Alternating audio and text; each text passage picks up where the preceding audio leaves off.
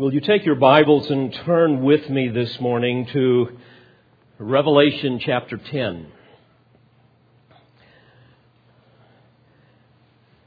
We return once again to our verse-by-verse expositional study of this incredible book, the Apocalypsis Jesu Christu, the unveiling of Jesus Christ.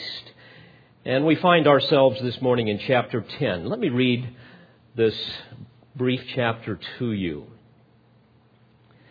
"And I saw another strong angel coming down out of heaven, clothed with a cloud, and the rainbow was upon his head. And his face was like the sun, and his feet like pillars of fire. And he had in his hand a little book which was open. And he placed his right foot on the sea and his left on the land. And he cried out with a loud voice, as when a lion roars. And when he had cried out, the seven peals of thunder uttered their voices. And when the seven peals of thunder had spoken, I was about to write. And I heard a voice from heaven saying, 'Seal up the things which the seven peals of thunder have spoken, and do not write them.' And the angel whom I saw standing on the sea and on the land lifted up his right hand to heaven and swore by him who lives forever and ever, who created heaven and the things in it, and the earth and the things in it, and the sea and the things in it, that there shall be delay no longer. But in the days of the voice of the seventh angel, when he is about to sound, then the mystery of God is finished, as he preached to his servants, the prophets. And the voice which I heard from heaven, I heard again speaking with me and saying, 'Go, take the book which is open in the hand of the angel who stands on the sea and on the land.' And I went to the angel, telling him to give me the little book. And he said to me, 'Take it and eat it, and it will make your stomach bitter, but in your mouth it will be sweet as honey.' And I took the little book out of the angel's hand and ate it, and it was in my mouth sweet as honey. And when I had eaten it, my stomach was made bitter.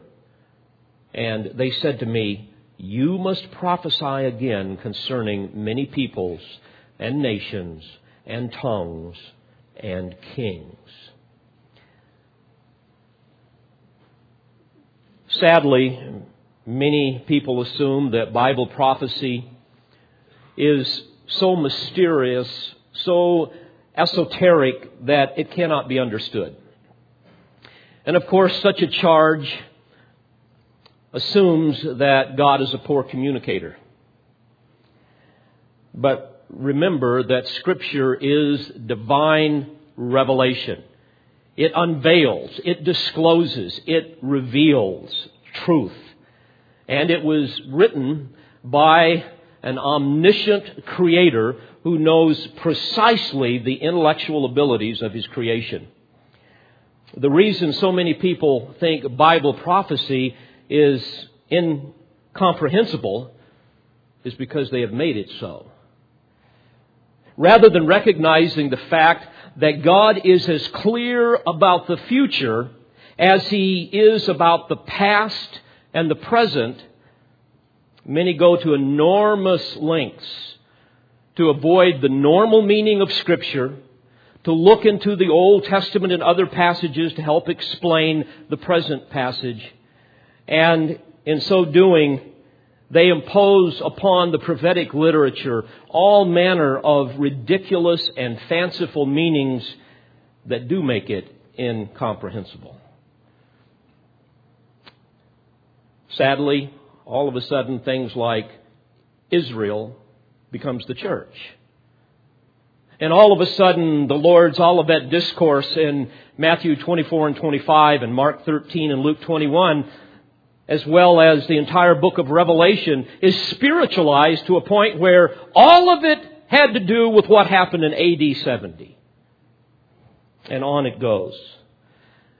But beloved, there are three hundred thirty-three prophecies in the Old Testament concerning the coming of the Messiah, the deliverer. And one hundred of those prophecies were fulfilled literally at his first advent. So don't you think the rest of them will also be fulfilled literally? We must understand that foundational to interpreting any passage of Scripture, including the prophetic literature, we must ask a very simple question, and that is, how would the original hearers have understood these truths? Remember that these were written to common, ordinary people, like you, like me. Most of the disciples were uneducated, fishermen. They were not erudite theologians. But because of His amazing love, God has given us His infallible record, the record of His Word, a straightforward message of His redeeming grace. Now, before we come to the text, let me give you the big picture again. In our study thus far, we have learned about the unimaginable judgments that will one day be poured out upon the earth, upon all those who mock the Lord Jesus Christ and who despise all who love Him and serve Him.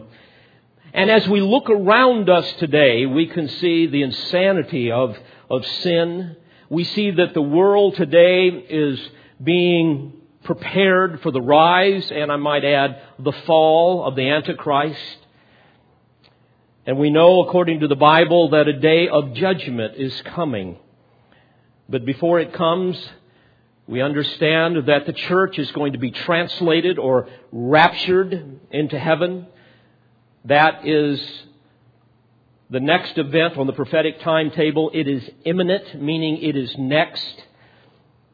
That is a signless event. The Word of God says that it will happen in a moment, in the twinkling of an eye. And soon thereafter, the Antichrist will sign a covenant with Israel, which will trigger all of the pre-kingdom judgments, many of which we have studied thus far in our study of Revelation. Those judgments will last throughout the seven years of tribulation, and then the Lord will return. And He will establish His earthly kingdom on a renovated earth, and He will reign in righteousness for a thousand years, followed by the uncreation of the universe and the creation of a new heaven and a new earth, in which all believers will live in the glorious presence of God forever. Now, today, right now, at this stage of history, we believers are currently awaiting the rapture of the church. This is such a thrilling prospect. In First Corinthians fifteen fifty-one, the Apostle Paul says, "Behold, I tell you a mystery. We will not all sleep, but we will all be changed in a moment, in the twinkling of an eye, at the last trumpet. For the trumpet will sound, and the dead will be raised imperishable, and we will be changed." Now, this is explained in even greater detail in First Thessalonians chapter four, beginning in verse sixteen, where Paul tells us, "The Lord Himself will descend from heaven with a shout, and with the voice of the archangel, and with the trumpet of God, and the dead in Christ will rise first. Then we who are alive and remain will be caught up together with them in the clouds to meet the Lord in the air. And so we shall always be with the Lord. Therefore, comfort one another with these words." I might add that there is no hint of judgment in that particular event, suggesting that it will happen before the tribulation occurs. Remember, the tribulation period is Daniel's seventieth week. It has to do with Israel, not the church. The church must be removed. And as soon as you make Israel and the church synonymous, as soon as you, therefore, deny the normal meaning of Scripture and language and impose some novel interpretation upon a text to defend some preconceived theological system, dear friend, at that moment, you will be set adrift in an ocean of eschatological chaos and confusion. Now, before we examine the text, I want you to ask yourself a question. As we anticipate the Lord coming to suddenly snatch us away into glory, what really should be my attitude? How would the Lord want me to be right now, this side of that glorious event? Well, there are many passages we could look at. Let me give you a few that will kind of set the stage and prepare our hearts and minds for looking at the text before us. The Apostle Paul tells us in Titus chapter two, beginning in verse twelve and through verse thirteen, that we are to deny ungodliness and worldly desires and to live sensibly, righteously, and godly in the present age, looking for the blessed hope and the appearing of the glory of our great God and Savior, Christ Jesus. That's to be our attitude. In fact, the Lord Jesus said in Luke twenty-one and verse thirty-four, be on guard so that your hearts, in other words, your inner person, will not be weighted down. Weighted down is an interesting verb, bereo, in the original language, and it can be translated having your eyelids heavy with sleep. A heart, shall we say, that has lost its edge. So he's saying, don't be become insensitive and numb with respect to your spiritual understanding of what's going on. So he says, be on guard so that your hearts will not be weighted down. And then he adds, with dissipation. The word is very interesting, the original language. It had to do with, with, with sin, but certainly one that is characteristic of many other sins, especially the nausea that would accompany debauchery of that day. Dissipation would include in that day eating, being gluttonous, gorging yourself with food, drinking so much that eventually you become nauseated and you vomit. And that feeling after that is the idea of dissipation. And the Lord is saying, I want you to be on guard so that your hearts will not be weighted down with dissipation. In other words, the idea of sin that leaves you in kind of a nauseated state. And he even adds, and drunkenness, referring to intoxication, symbolic of any kind of excess and the lewdness that accompanies that. As Christians, we should be we, we should have no part in these things. And he says also, in the worries of life. In other words, the preoccupation with the temporal matters of earthly existence. Don't be preoccupied with those things.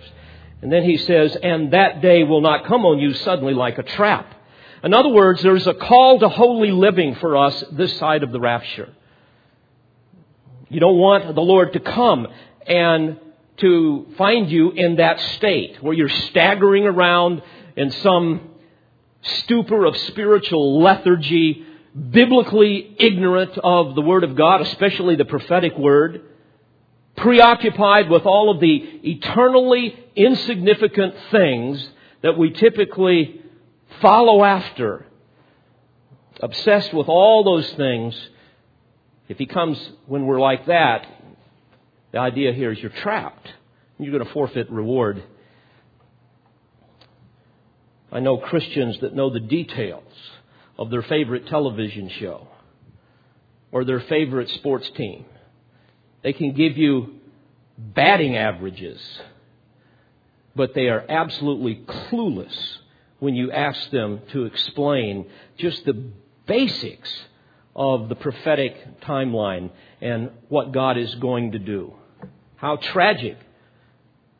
As if you did not read Revelation one three, where we are told that we are going to be blessed. All those that read and hear the words of the prophecy and heed the things which are written in it, for the time is near. Watch yourselves, John says in Second John eight, that you do not lose what you have accomplished, but that you may receive a full reward.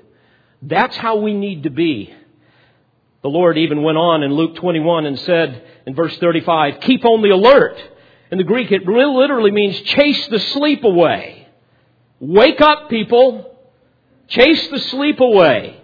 Keep on the alert at all times, praying that you may have strength to escape all these things that are about to take place and to stand before the Son of Man.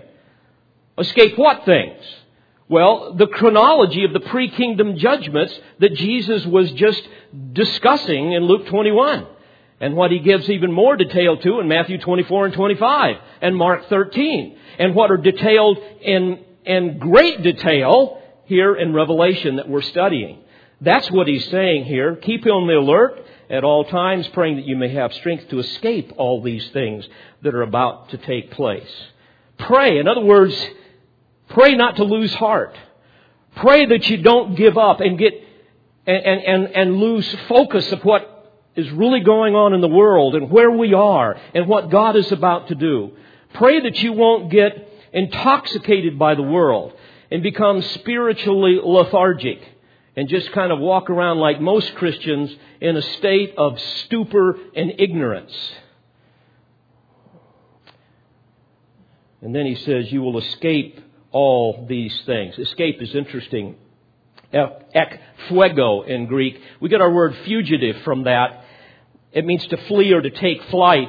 And and the little preposition ek intensifies the verb. So it literally means you will flee out from or flee away from all of these things. For believers living prior to the tribulation judgments, it's the idea that we're going to escape them, which is another argument, I believe, for a pre-tribulational rapture. For believers who learn of these truths during the tribulation, they will escape God's wrath upon unbelievers. That's why he says, escape all these things that are about to take place. Not only will we escape, but dear friends, we will stand before the Son of Man. No man will ever be able to stand in the presence of the glorified Christ apart from his imputed righteousness. Only believers will be able to stand, and the others will fall. That's why in Jude twenty-four, in that great doxology, he says that we will be able to stand in the presence of his glory, blameless with great joy. So, dear friends, these are the attitudes that should characterize every one of us. We are a second coming church. We live in the light of his soon return. This is how we are to be. This is how we are to think. Paul summarized this so well in Romans thirteen, verse eleven. He says, do this, knowing the time, that it is already the hour for you to awaken from sleep. For now salvation is nearer to us than when we believed. The night is almost gone, and the day is near. Therefore, let us lay aside the deeds of darkness and put on the armor of light. Let us behave properly as in the day, not in carousing and drunkenness, not in sexual promiscuity and sensuality, not in strife and jealousy. But put on the Lord Jesus Christ and make no provision provision for the flesh in regards to its lusts. Oh, child of God, please hear me.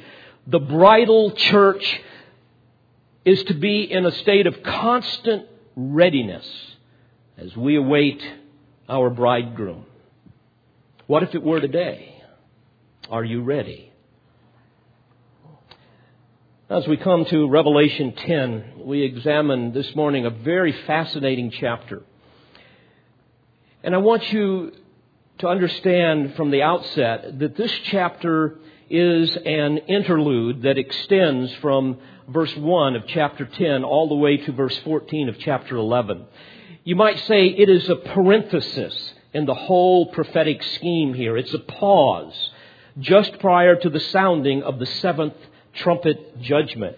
And this is this is similar to the interlude between the sixth and the seventh seal judgments that we studied in chapter seven. And also we find a brief interlude between the sixth and the seventh bowl judgments later on, in chapter sixteen, verse fifteen. So this is an opportunity for God to remind us, as well as the tribulation saints someday, that he will that, that he is still on his throne, that he is the mighty sovereign orchestrating all things, all of these cataclysmic plagues and judgments, as well as a time to comfort believers of that day as he reveals to them that the end is in sight. The wicked are about to be punished, and the faithful will indeed be exalted as the Lord returns in all of his glory. So this is a literal scene filled with much symbolism, and in order to interpret it, we must understand the whole scope of Scripture from which it taps. I've divided it into four very simple little categories that we'll look at. We're going to see, first of all, the magnificent angel. Secondly, the forbidden message. Thirdly, the solemn vow. And finally, the bitter, sweet judgments. First, notice this magnificent angel in the first three verses here. Verse one, I saw another strong angel coming down out of heaven. Another. In Greek, alos, it is another of the same kind. In other words, it's another angel like the other trumpet angels. Now, we read of other strong angels in the book of Revelation. We read of one in chapter five, verse two, and there's another in chapter eighteen, verse two. But this is not, dear friends, a reference to Christ, as some would argue. If it were, John would have used the appropriate adjective, which would have been heteros, which is another of a different kind. He did not use that. He said another of the same kind. The imagery also of this angel coming down out of heaven to earth is radically different than any other biblical description of the second coming of the Lord Jesus Christ. Moreover, in Revelation, whenever the Lord Jesus Christ appears, he is given an unambiguous title. For example, in chapter one, verse five, he is called the firstborn of the dead and the ruler of the kings of the earth. In verse thirteen, the Son of Man. In verse seventeen, the first and the last. In chapter three, verse fourteen, he's called the Amen, the faithful and true witness, the beginning of the creation of God. In chapter five, verse five, he's called the Lion that is from the tribe of Judah, the root of David. And in chapter nineteen, verse sixteen, he is called the King of Kings and Lord of Lords. That's just a sampling. And finally, it is inconceivable to think that the second member of the triune Godhead would take an oath, as this angel does here in verses five and six. We know, according to Hebrews six thirteen, that, that God swears only by himself. Now notice this angel. He is clothed with a cloud.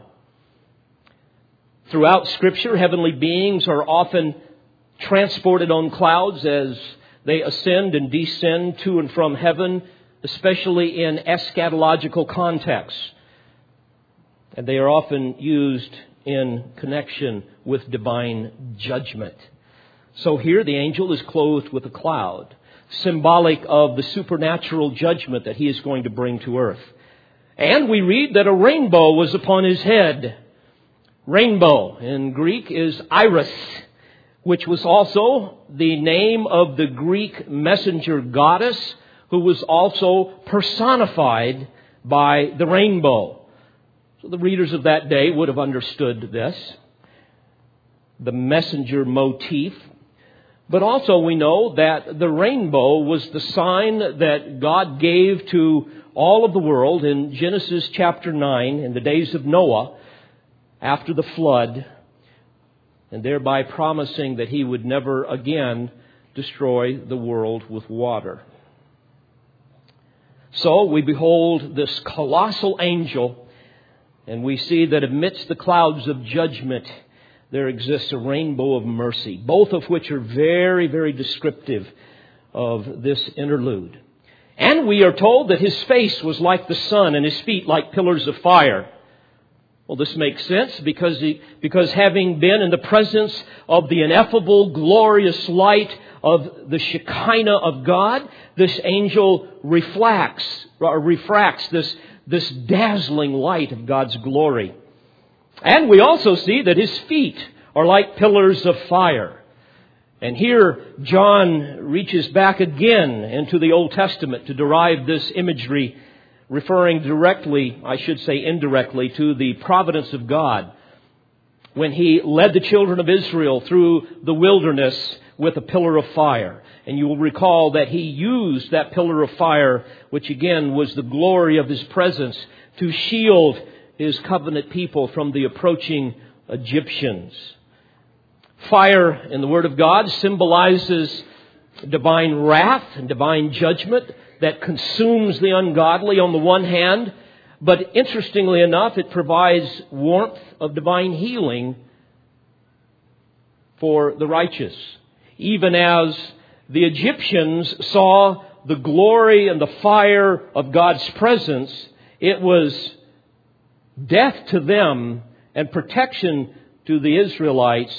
But yet, on the other side, they were warmed, shall we say, by the blaze of his glory. We see this illustrated, for example, in Malachi chapter four, where the prophet tells us, beginning in verse one, "For behold, the day is coming, burning like a furnace, and all the arrogant and every evildoer will be chaff, and the day that is coming will set them ablaze, says the Lord of hosts, so that it will leave them neither root nor branch. But for you who fear my name, the Son of Righteousness will rise with healing in its wings, and you will go forth and skip about like calves from the stall." Notice also in verse two that he had in his hand a little book which was open. Little book is Biblaridion in Greek. It is the diminutive form of Biblion, which was the scroll that we read about in chapter five, verse one. And interestingly enough, in chapter ten and verse eight, Biblion is literally translated little book. And the point is, this little book that the angel has, which is open in his hand, is merely a miniature version of the seven sealed scroll that contains all of the judgments that will that God will pour out upon the earth to retake the earth back from the usurper Satan when the Lord returns. And I want you to notice that it is now open.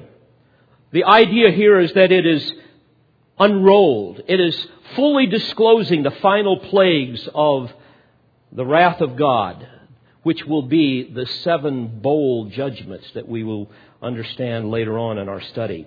Now notice what this strong angel does.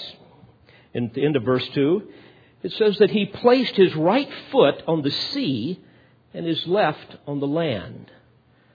We understand biblically that this is emblematic of power and of authority as this magnificent servant of God is dispatched to execute judgment upon the whole world. In fact, comparable expressions are found in other passages of Scripture concerning the sea and the land. And in every case, it connotes the comprehensive nature of whatever it's talking about, especially in this case, coming judgment.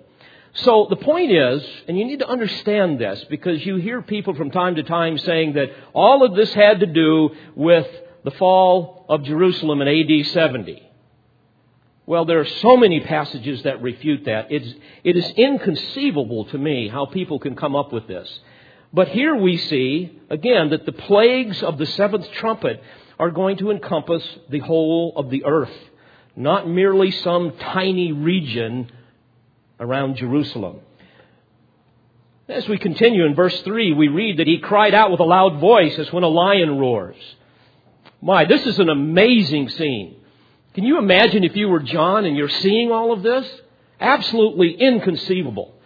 And we know that both a lion's roar on earth as well as the peals of thunder that we hear in heaven induce fear in man. And that is the idea here. Both speak of majesty and supremacy and power and unrivaled authority. I think of Psalm twenty-nine, verse three, where we read, "The voice of the Lord is upon the waters. The God of glory thunders. The Lord is over many waters. The voice of the Lord is powerful. The voice of the Lord is majestic." And then in verse eight, we read that the voice of the Lord hews out flames of fire. The voice of the Lord shakes the wilderness. And often the Old Testament prophets used the imagery of a voice roaring like a lion in the context of divine judgment. In Hosea chapter one, verse ten, we read, "The Lord will roar like a lion. Indeed, he will roar." And in Joel chapter three, verse sixteen, "The Lord roars from Zion and utters his voice from Jerusalem, and the heavens and the earth tremble." So here, dear friends, this, this immense angel roars on God's behalf. Now, we are not told what he said, but the context obviously suggests that his deafening cry was one of furious vengeance and certainly irresistible power. I want you to notice what happens in verse three. And when he had cried out, the seven peals of thunder uttered their voices. In response to the strong angel's audible roar of impending judgment, we have seven peals of thunder that are actually communicating intelligible information, which we're going to see that John is not going to be allowed to record. We know that the number seven is very significant in the Word of God. It's always the number of completion. And thunder is commonly used in Scripture to describe judgment. It is a harbinger of judgment. And here the final judgments will be completed just as God has decreed in eternity past. As I was meditating upon this text, my mind went to John chapter twelve. You remember when, when Jesus entered into Jerusalem and he was contemplating the wrath that he was going to have to bear for sinners from the Father. He said this, beginning in verse twenty-seven, "Now my soul has become troubled, and what shall I say? Father, save me from this hour? But for this purpose I came to this hour. Father, glorify your name." Then a voice came out of heaven, "I have both glorified it and will glorify it again." So the crowd of people who stood by and heard it were saying that it had thundered. Others were saying, "And an angel has spoken to him." But Jesus answered and said, "This voice has not come for my sake, but for your sakes. Now judgment is upon this world. Now the ruler of this world will be cast out." There, Jesus referred to the defeat of Satan's power, the defeat of sin, the defeat of death that would be accomplished at the cross. But here in Revelation chapter ten, the thunder is a harbinger of the defeat of Satan's reign as the diabolical ruler of this world, and also a harbinger of the defeat and the total annihilation of all who follow after him. A defeat that will be accomplished when the Messiah returns to earth as King of Kings and Lord of Lords. Now, the scene shifts from the magnificent, magnificent angel to, secondly, the forbidden message. Notice verse four. "When the seven peals of thunder had spoken, I was about to write, and I heard a voice from heaven saying, 'Seal up the things which the seven peals of thunder have spoken, and do not write them.'" Now, this is fascinating.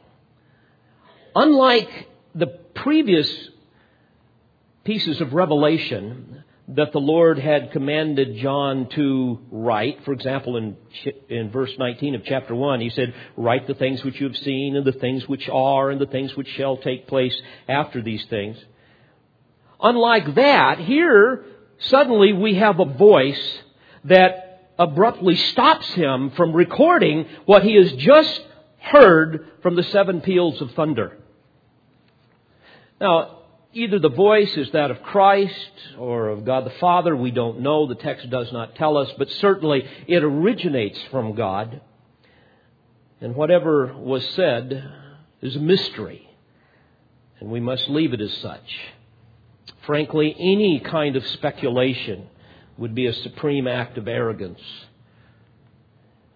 Job thirty-seven, verse five. We read that God thunders with his voice wondrously, doing great things which we cannot comprehend. Indeed, there are things that God just simply doesn't tell us. The secret things belong to the Lord, Deuteronomy twenty-nine twenty-nine. So we can only imagine what else he saw and heard. Even like many of the things that Jesus did here on earth that are not recorded. You will recall what John said in John twenty-one twenty-five. "Many other things which Jesus did, which if they were written in detail, I suppose that even the world itself would not contain the books that would be written." So, as we come to this particular text, we have no idea what the seven thunders communicated. God may tell us that someday. I don't know. But I do know on the basis of Scripture, and dear Christian friend, you must hear this, that one day our faith will become sight. One day we will see the Lord in all of His glory. We will see Him face to face. And at that moment, our glorified senses will be able to experience all of the splendors of heaven. You might recall that God also restrained Paul from recording the full revelation of his ecstasies in Second Corinthians twelve, verses one through four. Remember when he was caught up to the third heaven. He tells us in that text that he was caught up into paradise and heard inexpressible words which a man is not permitted to speak, in verse four. So, here the Apostle John receives a similar prohibition. And now the scene shifts from the forbidden message to the solemn vow, number three, beginning in verse five. Then the angel whom I saw standing on the sea and on the land lifted up his right hand to heaven and swore by him who lives forever and ever, who created heaven and the things in it, and the earth and the things in it, and the sea and the things in it, that there will be delay no longer. So here's what's happening. You've got the little book or the scroll in his left hand completely unfolded. And he now lifts his right hand toward heaven, which is the proper gesture and the customary gesture for taking a solemn vow. We see that even in the Word of God in Deuteronomy thirty-two, as well as in Daniel chapter twelve and verse seven. And, and I might add that this is still our practice today, is it not? We do this when we take an oath in a court of law, or we see that at an inauguration. It's an action that appeals to God as the highest power and the supreme authority in the universe. And sometimes we even conclude that particular gesture by saying, "So help me God." That's the idea here. So the angel now affirms the absolute infallibility and sovereignty of the almighty, eternal Creator God that he serves. Notice he identifies him as the one who lives forever and ever. There's the eternality of God, and then the one who created heaven and the earth and the sea and so forth, which is a stunning reminder of how important it is to recognize God as the creator and the sustainer of all things. The fact that man has denied this so profoundly in our day, with all of the evolutionary theories that are being taught to our young people, even from elementary school through college and university. All of this, dear friends, is a testimony to man's depravity. And I might add that it will also be a witness against him in the day of judgment. For this reason, we know, according to Romans one, that man is without excuse. That the wrath of God is revealed from heaven against all ungodliness and unrighteousness of men who suppress the truth in unrighteousness. I was at a zoo the other day, and we were looking at the monkeys, and one little monkey came up to the window, and, and he hung down and spun around, and he was upside down, kind of waving at us. And I teased to my brother-in-law, I said, "Brian, there's one of your one of your relatives," and we all laughed. And immediately some man st- stood over there, and he, he heard that, and he immediately began to lecture us on how that this wasn't necessarily the closest one to us, but he began to explain other apes that were. And I thought, boy, I, I, I didn't mean to start this whole conversation. And even though we laugh, how sad it is. So the point here in this scene, now the cup of God's indignation has run over, and the final outpouring of His wrath is about to commence. I might also add, dear friends, that the purpose of, of creation is to give God glory. And everything in creation does this except those creatures that were given a choice. Fallen angels and man. And we have chosen to do something different. And so now the final judgments will destroy all who rebel against him, as well as the earth upon which we live. And again, that will lead to a renovation of the earth for a thousand years, and then ultimately a destruction, an implosion, a recreation of the earth, a new heaven and a new earth. And this leads us to the substance of the earth, of the oath here in verse six at the end. He says that there will be delay no longer. Literally in Greek, he's saying time will be no more. Another way of thinking about this is the period of waiting is over. No more delays. Time's up. It is time to commence with the final judgments.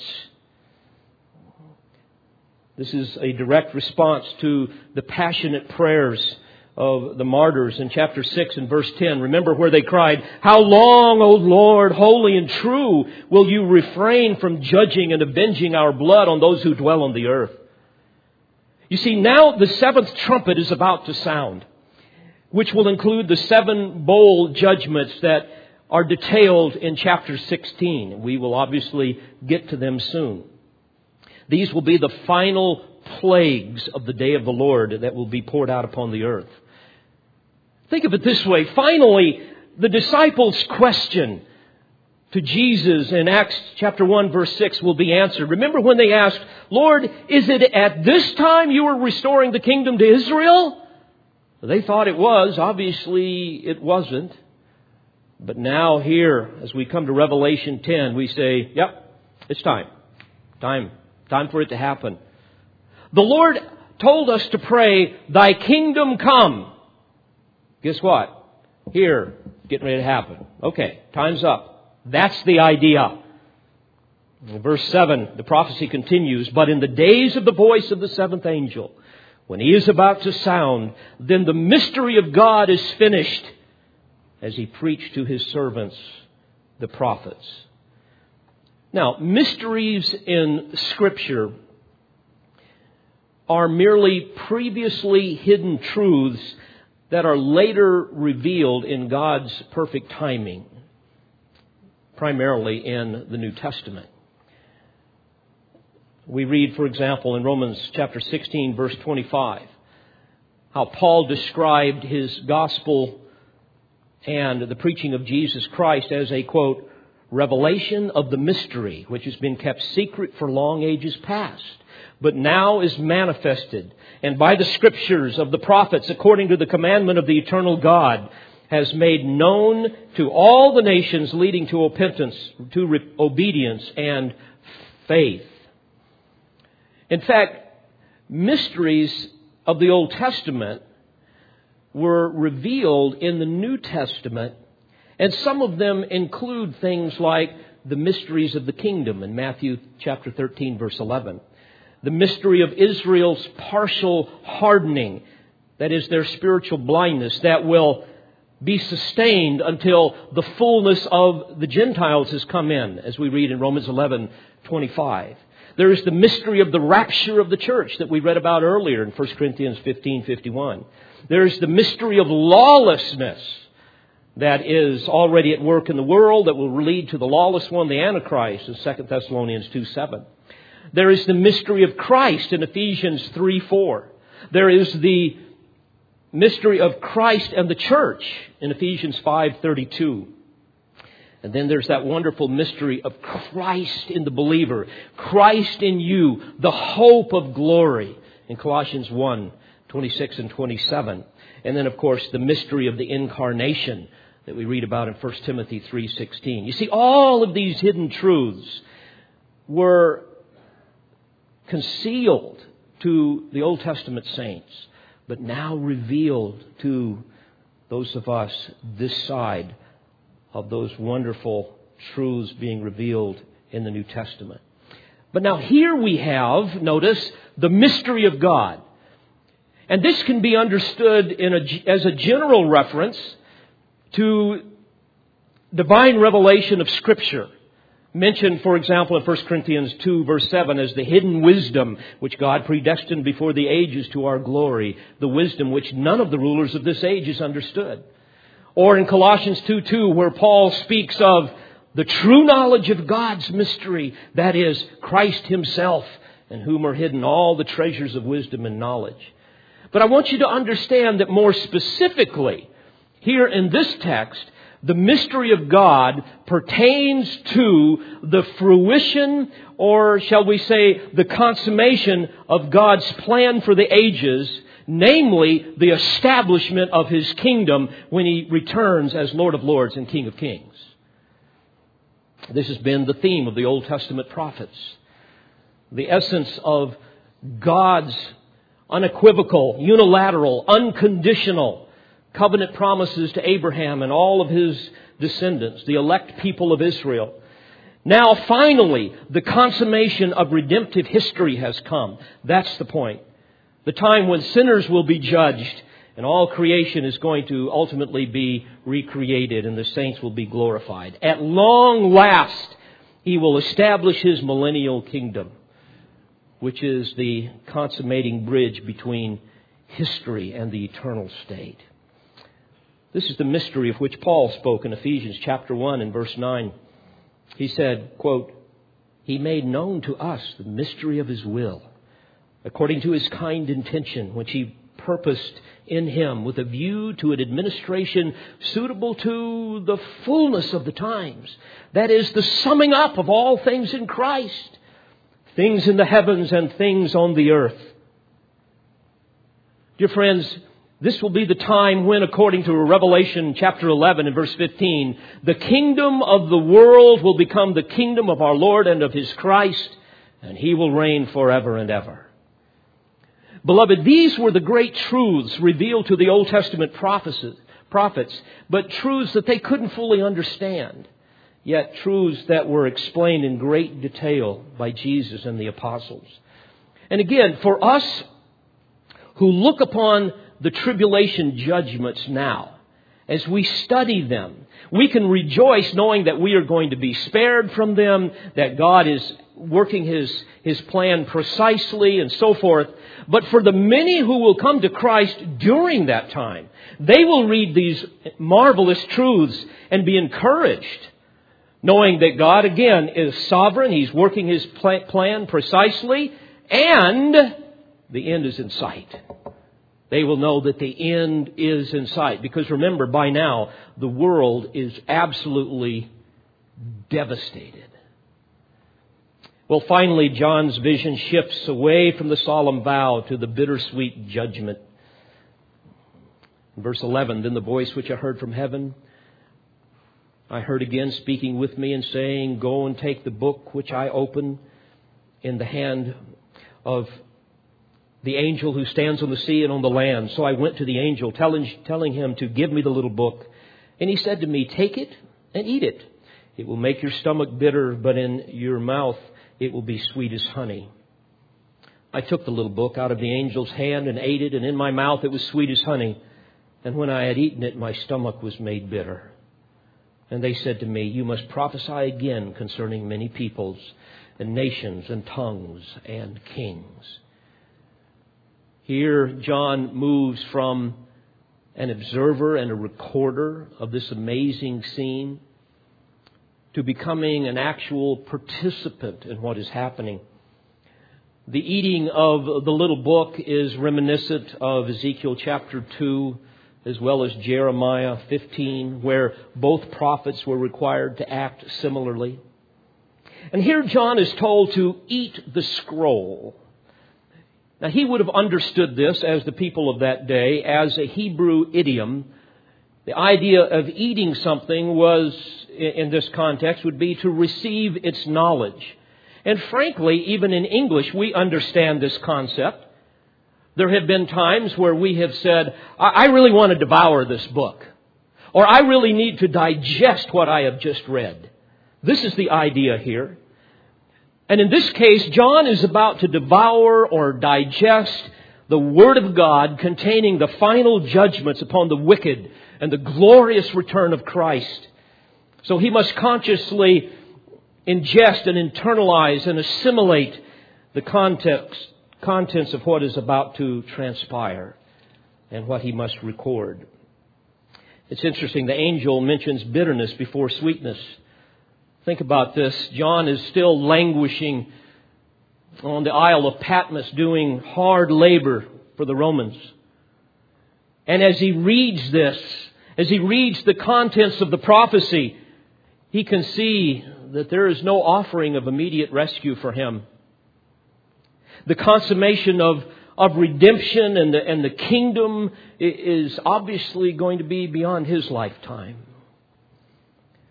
All of the spiritual and political aspirations of the Jewish people, of John and his Jewish kinsmen, must be set aside, because first they must undergo judgments like you could never imagine. But oh, it is also sweet knowing that someday, someday, salvation is coming. To be sure, the Word of God is sweet to all of us as believers, isn't it? I think of Psalm nineteen in verse ten. It is more desirable than gold, referring to Scripture. Sweeter also than honey and the drippings of the honeycomb. Beloved, apart from the Word of God, I, I, I would not know how to be saved. Would you? Of course not. I, I would not know how to live for His glory. I would not know how to avoid divine chastening in my life. I would have no understanding of God or of life or of the universe in which we live. But because of the Word, I can say, as Jeremiah did in chapter fifteen and verse sixteen, "Your words were found and I ate them, and your words became for me a joy and the delight of my heart, for I have been called by your name, O Lord God of hosts." But it is also bitter, is it not? When we contemplate the suffering that we must endure this side of glory, when we think about the horrors of divine judgment that await sinners, suddenly the sweetness of our undeserved grace and the blessed hope of our future inheritance quickly yields to bitterness as we anticipate the wrath of God abiding upon those that we love, upon the ungodly. As we reflect upon the eternal fate of those who rebel against Christ. I'm sure you join me, beloved. I, I long to see the earth filled with the knowledge of the glory of the Lord as the waters cover the sea, as the prophet said. I long for that. I long for the day when I can see the lover of my soul face to face. I long for that day when the King returns and He breaks upon the darkness in all of His glory.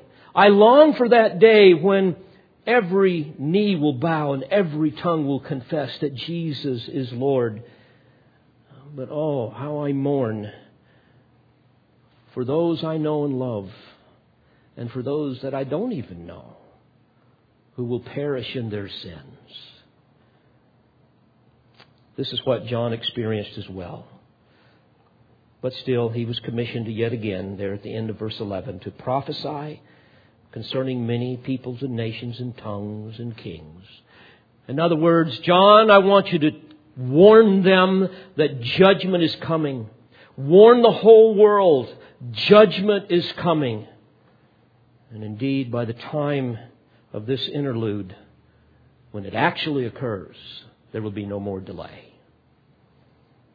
And on this note, the interlude ends. Dear friend, I pray that these truths will bring conviction to your heart, especially those of you that do not know Christ as Savior. Those of you who play the typical American religious game.